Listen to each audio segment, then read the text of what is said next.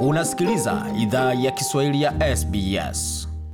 Karibu tena katika makala idhaa ya Kiswahili ya SBS. Uko na migode migerano jioni hii leo, tukuletea makala haya moja kwa moja kutoka studio za SBS na mtandao nenoni ambao ni sbs.com.au mkwaju swahili. Kwa sasa tuelekee moja kwa moja katika suala zima la ruhusa kuingia nchini kwa watu ambao wamepokea chanjo kutoka baadhi ya mataifa ambayo serikali ya shirikisho imechagua. Mpango wa serikali ya shirikisho wa kufungua nchi unakaribia ingia katika awamu nyingine. Waziri Mkuu Scott Morrison ametangaza mipango ya kuwaruhusu wasafiri wengi na watu wenye viza kutoka ng'ambo waingie nchini baada ya karibu miaka mbili ya kutoweza kuingia nchini. Kwa muda wa miaka mbili wamefungiwa nje na wamekwama na hawakuwa na uhakika kama na wakati wataruhusiwa kuingia nchini tena, ila kwa sasa waziri mkuu ameweka tarehe kwa baadhi ya watu wenye viza fulani kuingia nchini Australia. From the 1st of December 2021, Waziri mkuu anasema kwamba kuanzia Disemba mosi mwaka elfu mbili ishirini na moja watu ambao wamepata chanjo kamili na wanastahiki kupitia viza wanazo wataweza ingia nchini Australia bila kuomba ruhusa ya kusafiri. Watu wanaostahiki ni watu wenye viza za ujuzi, wanafunzi, watu wenye viza za kibinadamu, watu wenye viza za muda za kufanya kazi wakati wa likizo yao, pamoja na watu wenye viza za likizo ya familia. Kuanzia mwezi ujao, wafanyakazi wenye viza za ujuzi, wanafunzi wa kimataifa na wanaotafuta viza za kibinadamu hawatahitaji ruhusa maalum tena kuingia nchini Australia. Badala yake, Scott Morrison amesema watahitaji kupokewa ama kupokea chanjo kamili na kuwa na matokeo hasi ya vipimo vya uviko 19 kabla waje nchini. It's another win for Australians who have got vaccinated. It's another win for Anasema huu ni ushindi mwingine kwa Australia ambao wamechanjwa. Ni ushindi mwingine kwa Australia wanaotaka ona Australia ikirejea katika hali ya kawaida tuliowahi jua kabla ya janga hili. Ameongezea kuwa kwa sasa kuna takriban idadi ya watu laki mbili ambao wamo katika vitengo hivyo vya viza wanaosubiri kuja Australia katika mwaka ujao wa biashara. Bwana Morrison tena My understanding is we're expecting probably around about 200,000 or thereabouts.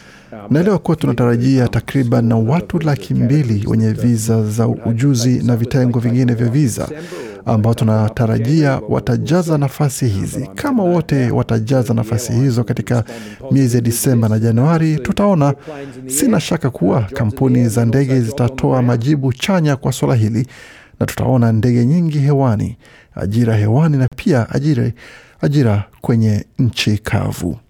Mashirika ya kibinadamu na watetezi kama mkurugenzi mtendaji mkuu wa shirika la Settlement Council of Australia Sarah Wright amesema hatua hiyo ni hatua katika mwelekeo sahihi na Look, it's excellent news. There's about 10,000 humanitarian visa holders overseas. anasema ni taarifa nzuri. Tuna takriban idadi ya watu elfu kumi wenye viza za kibinadamu ng'ambo ambao wamekuwa wakisubiri kuja Australia kwa muda mrefu sana, na hii ina maana kwamba wanaweza wasili na huduma zetu zinaweza wasaidia kuanza maisha yao hapa. Wanaweza anza jifunza Kiingereza na kuanza kujenga mahusiano yao na wenyeji. Hawa ni Waaustralia wa usoni, kwa hiyo hakuna haja ya kuwazuia kupitia mchakato huo wa makazi kwa muda mrefu zaidi kuliko walivyosubiri tayari. Wasafiri waliochanjwa kutoka Japan na Korea nao pia wataruhusiwa kuingia nchini kuanzia Disemba mosi. Hii ni kwa, kwa nyongeza ya wasafiri ambao walianza kuja nchini kutoka Singapore tangu tarehe 21 Novemba mwaka wa 2021. Waziri mkuu ameongezea kuwa hatua ya kufungua nchi itakuwa hatua muhimu kwa kuboresha uchumi wa Australia baada ya janga. The steps we are taking today are about securing our economic recovery. Anasema hatua tunazochukua leo zinahusu kuimarisha upa, uponaji wa uchumi wetu. Hatua tunazochukua leo zinahusu Australia kutazamia mbele. Hatua tunazochukua leo zinahusu kupeleka Australia mbele. Gabriela de Souza ni mchumi kutoka kamati ya maendeleo ya uchumi wa Australia. Shirika hilo linajulikana kwa ufupi kama SIDA. Amesema uchumi umekuwa katika hali mbaya bila watu wenye viza za kazi.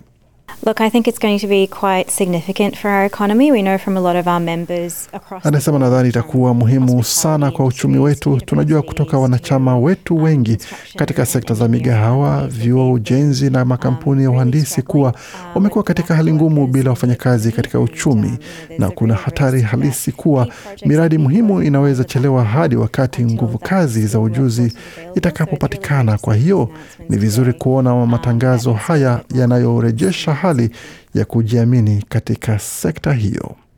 Hata hivyo, tangazo hilo limekosolewa kwa uhaba wake wa uwazi kwa jinsi hatua hiyo ya kufungua nchi itakavyotumika. Naibu kiongozi wa upinzani Christina Keneli amesema kwamba kimsingi serikali imefanya tangazo bila kuwa na mpango kwa sababu What we saw today from Scott Morrison was an announcement with no detail. Anasema tulichoona leo kutoka kwa Scott Morrison ilikuwa tangazo bila maelekezo kamili. Mipaka imefungwa kwa miaka mbili na bado tuna mpango wa kuifungua kwa uhamiaji. Tulichoona leo kimsingi ilikuwa tangazo bila maelezo kamili, alisisitiza naibu kiongozi wa upinzani Christina Kineli. Makala yaliandikwa na waandishi wetu Masilia Aili na Gode Migerano. Kwa taarifa hii pamoja na mengine mengi zaidi ambayo tumepeperusha kabla na kuandalia pamoja na ratiba matangazo yetu, basi tembelea tovuti yetu anwani ambayo ni sbs.com.au mkwaju Swahili. Waendelea kusikia idhaa Kiswahili ya SBS. Je, unataka kusikiliza taarifa zingine kama hizi? Sikiliza zilizorekodiwa kwenye Apple, Google, Spotify au popote pale unapozipata.